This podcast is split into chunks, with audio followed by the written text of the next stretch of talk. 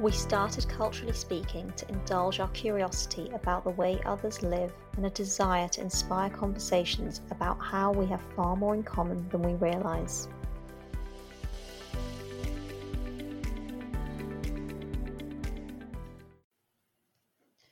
So, this week we heard from Dr. Erica Atkins, who is a licensed psychologist. And I mean, it was a pretty long episode, right? Because we heard about a string of traumatic events that she went through and survived and recovered from, including working in a prison, infidelity, domestic violence, sexual assault, divorce, and military deployment. So, in the whole story, Neha, what was the most memorable part for you?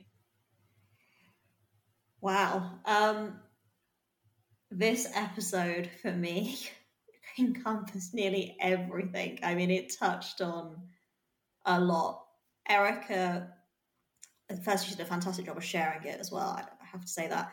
Um, but for me, perhaps the moment that sticks out the most was her description of the police being called to her home because there was a domestic incident involving a gun. And I just found that so deeply shocking, even though, you know, culturally we have to recognize she's living in the US, the right to bear arms, but having a gun present around your children mm. Mm. Um, is just not something that I think you nor I would ever be fully comfortable with because it's not the way we've grown up um, in our respective countries. And so that for me was very striking. So when Erica was telling us about, you know, her ex-husband and all of the various um, extramarital affairs he's had and multiple children as a result of that, um, I understood why Erica would take care of the children because they're children, you know, they're innocent from the situation. But I was very impressed, I guess, and I was very glad that she did take on that responsibility because just emotionally, that couldn't have been an easy thing to do. Taking this, care of someone else's kids, essentially. The selflessness of it, mm. of that act. Yes, I, I can agree.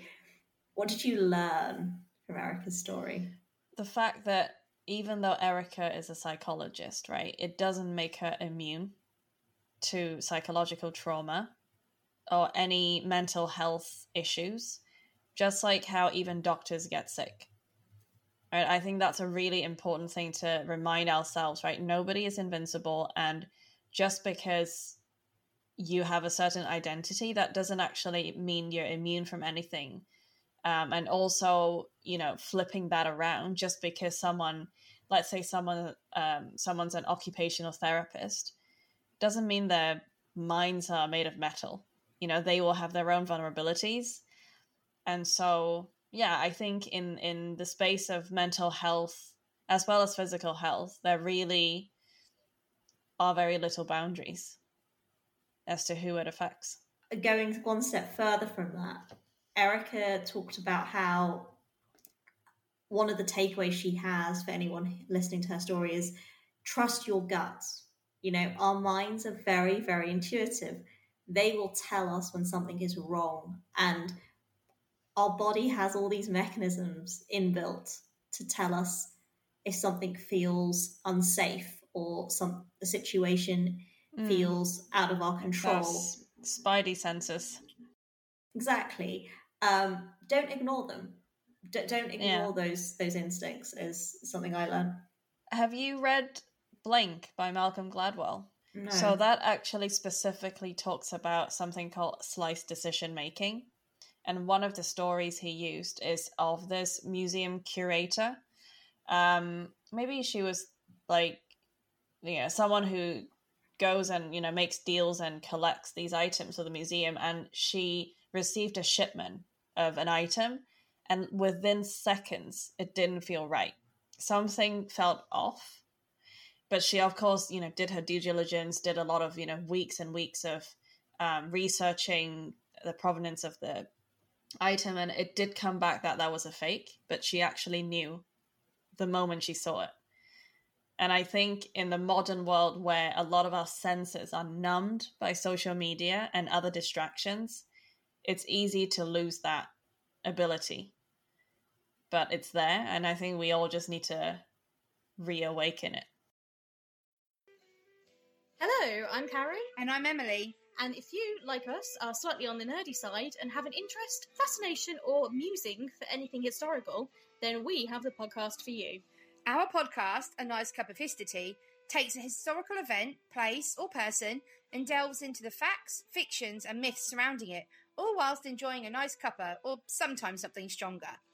Each week, we finish with a special segment we call Ridiculous Deaths, which looks into the absolute bizarre ways some people have died or survived and what we can learn from them, such as why alcohol and sailing should never go hand in hand on a moonlit night, and why bridges and butts don't mix. We are listened to globally, which blows our minds. So if you have any suggestions for topics for us to discuss, please let us know. So, come join us on Spotify, Apple Podcasts, iTunes, iHeartRadio, Stitcher, and pretty much anywhere you can get your podcasts from. And let's get historical! If you like the sound of that, why don't you also go check out our friends over at A Nice Cup of History? Because we love their podcast too.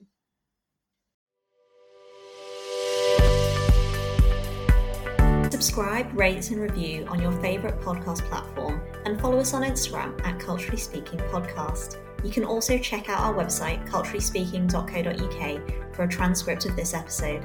Share your stories or your show ideas with us by sending us an email at theculturallyspeaking at gmail.com.